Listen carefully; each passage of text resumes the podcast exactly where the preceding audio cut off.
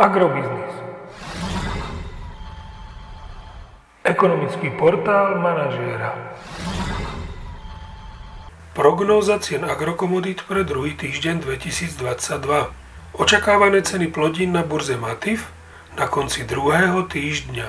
Pšenica 270 až 280 eur za tonu, kukurica 232 až 245 eur za tonu, repka 720 až 840 eur za tonu.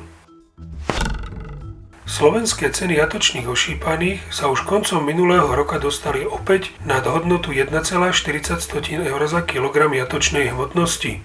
Tento týždeň by mohli opäť mierne posilniť a dostať sa do pásma 1,41 až 1,45 eur za kilogram jatočnej hmotnosti.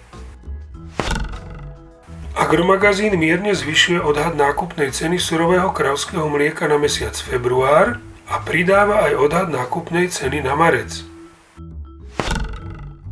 Ceny nafty by mohli tento týždeň posilniť o 1 eurocent za liter na hodnotu 1,405 tisícin eur za liter a ceny benzínu Natural 95 by mohli vzrásť o 1,5 eurocenta za liter na hodnotu 1,505 tisícin eur za liter.